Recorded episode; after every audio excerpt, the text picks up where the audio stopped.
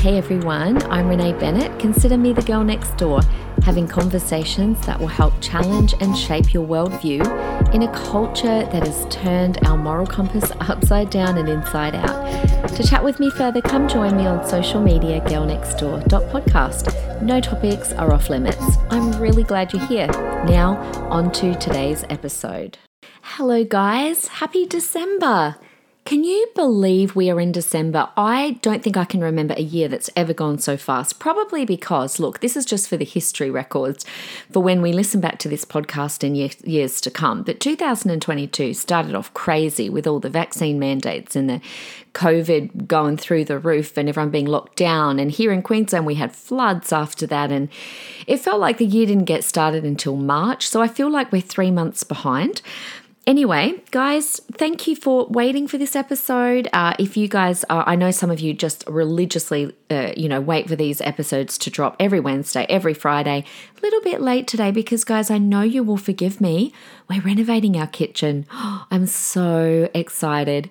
We've been in our house for over 10 years and um, I'm a clean freak and I believe in looking after what I have, but our bathrooms and our kitchen definitely needed a reno. So, anyway, We've got no kitchen at the moment. It's totally been ripped out. Um, and so I feel because I'm so orderly, routined, I feel a bit all over the place in my brain. So I'm a little bit behind, but I always never miss an episode. I think I've missed one Friday a few months back. But anyway, so here we are.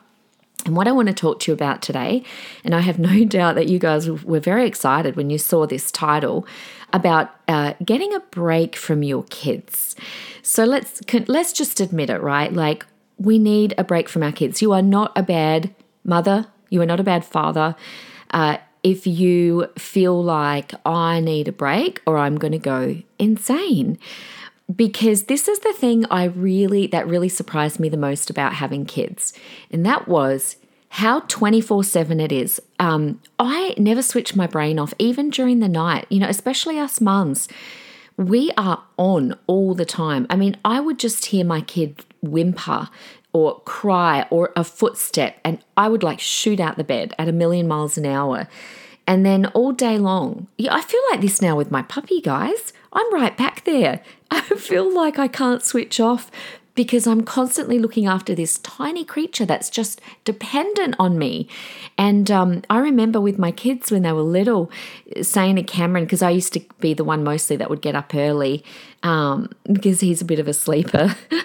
um, but I'd be like, I need to sleep in. And he was really good. Like, if he knew I needed to sleep in, we'd kind of share it around. But anyway, I want to talk about how you can uh, get. Uh, breaks and keep your sanity. But I just wanted to start off by saying, don't feel guilty for the fact that you feel like you need uh, a break from your kids. But one thing I wanted to address first was I hear this phrase a lot, uh, particularly this generation of parents. I didn't really hear it when my kids were little or amongst my friends, but this whole I need some me time. I don't know, do you guys like use that is that something you hear or feel like maybe you've heard it so much you feel like it's a thing like oh yes i need some me time. But it kind of it just never resonated with me. Like i i get it right? I know what parents mean when they say that. They mean i need some time to myself. I need time just to be me. And i understand and i hear you but for me using that frame that that phrase me time I don't know, I just can't get the past the fact that it just kind of sounds a little bit more self indulgent than just using the word I need a break. Like the whole kind of me time, I guess, with the focus on me, me, me. I, I don't know, but I get it. Guys, please don't be angry with me for saying this. This is just just my automatic kind of how I feel when I hear that. Um, it's almost like you're saying, Well, I can't be me when I'm with you because I've got to have me time to be me. So for me, though, becoming a mum was me. Does this make any sense whatsoever? Like, it made me the most me that I'd ever been. And in my mind, I don't have to be separate from you, as in my kids, to be me. Now, I know that becoming a parent, it is exhausting and it is tiring because, like I said, it's so 24 7 but it's also really, really good for us because it means My life is no longer about just looking out for me. Parenthood, really, as you would know, it is about the ultimate sacrifice of I am no longer first. I mean, we can't be, right? When we've got this other little human who relies on us for their very existence. Now, a lot of the conservative people I love listening to, they actually address this. People like Dennis Prager and Jordan Peterson, they talk about how becoming a parent is so good for us. And it is challenging in the sense that it flushes out the selfish part of who we are. So I think when I hear that phrase or that that concept of me time, to me that just puts us right back, right back there. And I really agree with uh, Jordan Peterson, Dennis Prager when they say that becoming a parent it, it is so good. It makes us grow up because we can't be focused on ourselves. So me time was not part of the vocabulary, but I would say that I'm actually really grateful and really glad that it wasn't a concept, it wasn't a phrase, it wasn't a thing when I was a young mum. Because I do feel that when a young generation of parents keep hearing that, oh, you need me time, you need me time, that the picture or the imagery that that kind of conjures up in our minds is that somehow life is this tussle between, you know, what I want and what my kids demand of me. And I don't think that's a helpful way to approach parenthood. You know, I wanted to enjoy being me when I was with my kids because, hello, I am going to spend most of my time being with them. Does that make sense? So for me too, a few hours a week of this me time, it, it just didn't cut it for me. And this is maybe different personalities, but I was the kind of mum who needed little breaks often, not just like an hour or two once a week. Now, maybe you roll differently and big chunks of time do work for you. Um, but I also didn't have the luxury, and you might be in this position too, because we'd moved states when my kids were really little, and we moved away from our entire support network. And I couldn't have me time even if I wanted it. I couldn't drop my kids off somewhere. We were together 24 7. So I had to work out other sustainable ways. But I must say, I really liked it this way. And to this day, it really suits the way that Cameron and I roll with our family you know, I didn't I didn't want to I mean it's it is healthy to let our kids see that the world doesn't revolve around them, but I also didn't want my kids to somehow pick up the message that I was somehow, you know, happier when I was by myself. So anyway, these are all the things that go through my brain. I do think about things. So I wanted to talk to you about how I managed this. How did I manage to have no support network around me and yet still get a whole stack of little breaks that really did keep my sanity. Um, I have a bit of a theory in my life, a bit of a mantra I live by called little and often. I do that with my cleaning. I do cleaning little and often, a little, a little bit every day. Help keeps the house clean. Um, but I also took this approach with having breaks with my kids, little and often. So when we do have that space, it is refreshing. And it's actually, like I said, really good for our kids to learn that the world doesn't revolve around them every second of the day. So it, one thing you need to know is it's a really great idea to actually schedule regular breaks in. And I'm going to give you four or five easy ways to help do that throughout your day. Otherwise, we do get exhausted, and it can lead to feeling resentful that these little humans, who we absolutely adore with all of our hearts, have invaded every second of every moment of us. And I really get that, I do. And break time should be really good for you, but it also should be really good for your kids. You know, break time could mean you going out for short periods of time if you have the luxury of someone else to watch your kids. Or what I did was more to have uh, scheduled break times while we were together at home. And you know that I always say to you, everything's a life lesson for your kids, right? Making the bed, everything. Well, this is a life lesson too, and I want to show you how. And it's important to do this because if you don't, guys, I know what you do. You go and lock yourself in the loo, right? You lock yourself in the loo, the one place you can lock the door without feeling guilty. But usually, even then, your little ones are wandering around. outside the door, whining, waiting for you to come out, or they're somewhere in the house calling, Mom, Mom, where are you? And you're like, Give me five flipping minutes just to go to the loo. So here we go. I've got, how, how many have I written down for you? Three, four, oh, five things, five quick takeaways, guys of how to have little breaks and keep your sanity. And the first one is this number one, practice the skill of separation. Okay? Separation from each other is a skill that takes practice. It takes us practice, right, to take a break and not feel guilty, but it also takes our kids some practice to spend some time without us. Now, like anything, I would say that starting this practice early helps because then they become used to it and the separation is not such a shock. And it's also a skill, by the way, that they're going to need when you take them to childcare or kindy or when they first start uh, school. I have had a lot of parents uh, more and more over the years where the children really struggle to separate from their parents uh, to go to school. And so it's a skill that if you start practicing little bits of separation from them early, it's really good for you, really good for them. Number two, having a routine provides you with automatic break times. This is just another reason to have a good routine during your day. I'm a huge advocate of routine in all aspects of life, as you know, because I've not got one right now with having no kitchen and I'm not doing so good. But routine, it is as good for us as it is for our kids, but for many reasons.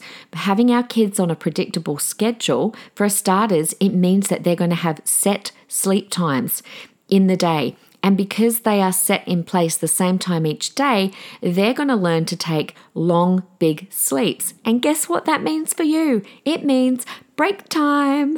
Uh, I used this very much to get a few things done, but I also would always do something that I really looked forward to. So I remember when Georgia was little, I'd give her lunch, I'd put her down to sleep, and guys, I would watch uh, Dr. Phil. That was my favorite thing to do. And I'd grab a coffee and I'd sit on the couch. But do something that you love during their sleep time. That's why it's important to train them to have good sleep times. None of this half an hour cat napping. They should be having good hour, hour and a half sleeps, maybe even two hours. And then you get to read a book, watch a Netflix show, whatever it is that fills up your tank. Now, if you've got older children as well, you can make sleep time, rest time at the same time for them. So insist that while the little one's in bed, that they go into their bedroom for at least 45 minutes for quiet reading or playtime. Now, I'll say it over and over, but this is only going to work if they've learned first time obedience and if they've learned to obey your word. Your word, your instruction is the only thing that's going to keep them in their bedroom playing quietly.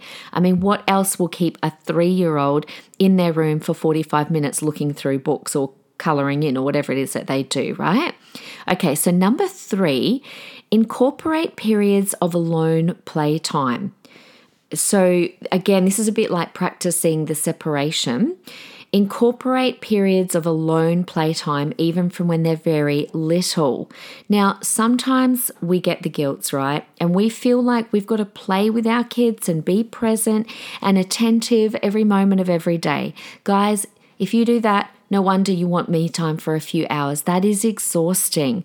And while being attentive is great, remember the life lessons that we're teaching them, it's also great for them to learn to play alone, to be alone, to entertain themselves, to not always have to have company.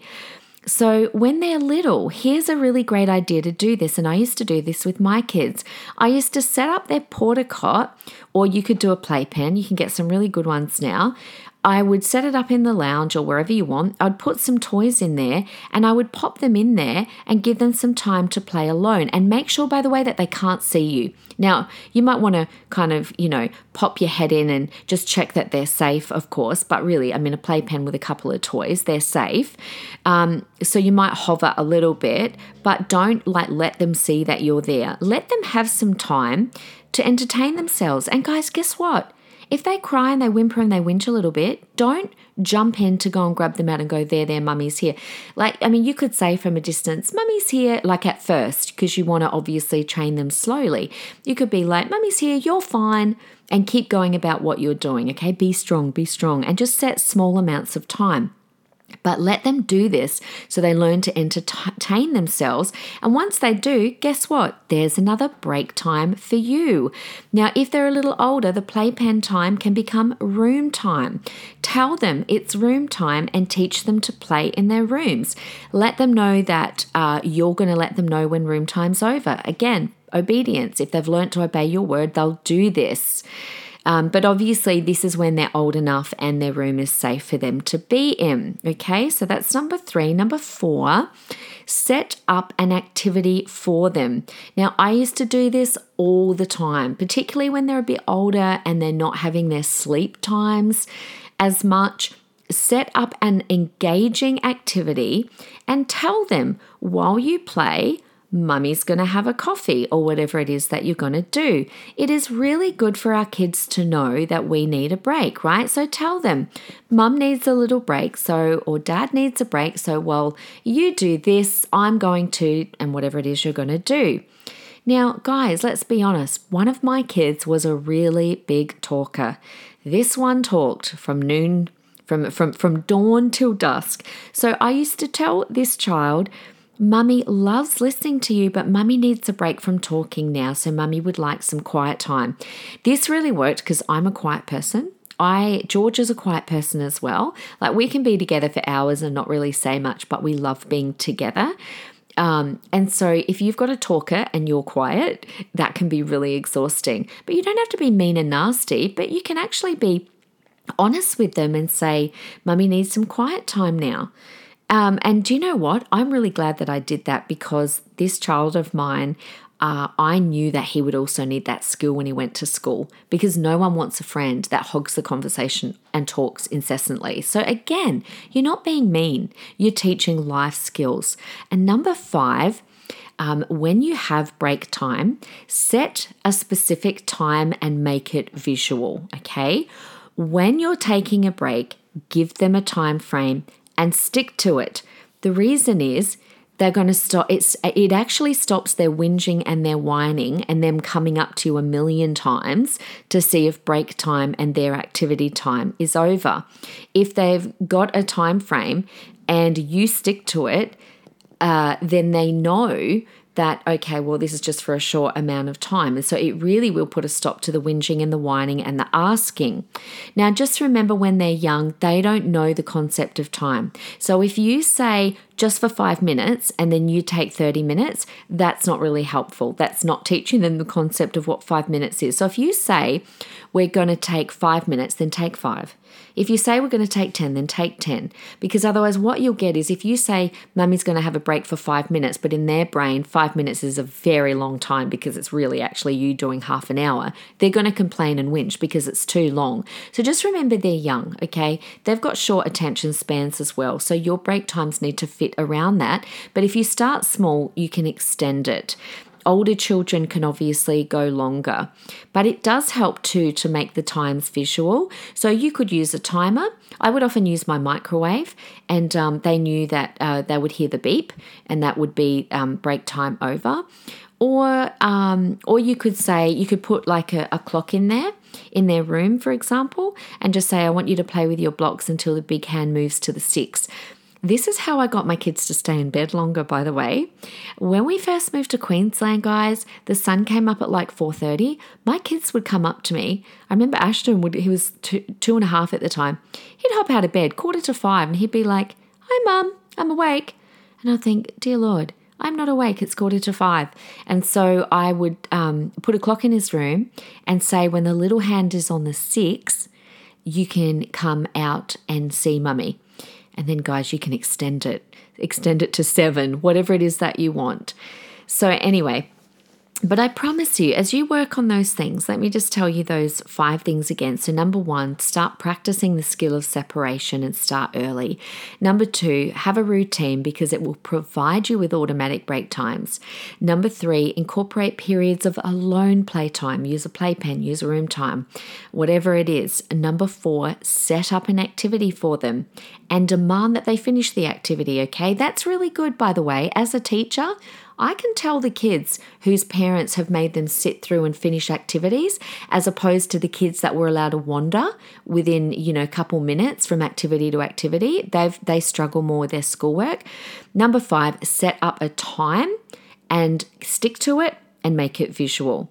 So I promise you, as you work on this, your kids will get really good at playing alone or at playing with each other, and then you'll just get more and more breaks. And I think that's why I didn't need these big hours of me time. Now, guys, I'm not saying that, um, please hear me you know, I would love if Cameron would look after the kids and I'd go out with some friends to the movies, right? Like I would love that. Everyone everyone needs that. But I didn't crave this alone me time. I loved being home. I loved being with my kids because I wasn't having my uh, all of me uh, demanded of 24/7. So, you know, and like I said, great skill for your kids to learn. My kids would literally play for hours together. They, they, I've got so many photos of all the crazy Lego cities that they would build, and I would sit and watch and have coffee, or I'd join them for a bit, then I'd do my own thing. And you know, if this whole thing sounds too good to be true and you think, oh my gosh, my child would never do that, please take heart and just start slowly. You have to build trust with them. You know, don't say, like I said, mummy needs a break for five minutes, you go play in your room, and then you come back a half an hour or an hour later. So start small, build up to longer times. And um, this will also really help with those times that we have to do tasks, right? Like mini separations. For example, when you have to cook dinner or get lunch ready or throw some laundry in. Um, and so you're not going to have kids following you around, whinging and whining, asking where you are because they're used to little mini breaks. Then, when you have to actually do something, they will happily go and entertain themselves while you get to actually do what you have to do. So, teaching them independence will really help you and it will really help them. Uh, even when I remember when I gave birth to Liam, and Georgia was two two years and six months no two two years and three months. She was really little but she was so good because she was so used to having little periods of time playing on her own. And i had a cesarean with liam and so there was a lot of things that i couldn't do. Or you know you'd you'd be feeding the new baby and she would have to entertain herself. She would sit next to me on the lounge and she would play. And so it just makes those transitions easier as well. So there you go. So I hope you understood what I meant about the whole me time thing.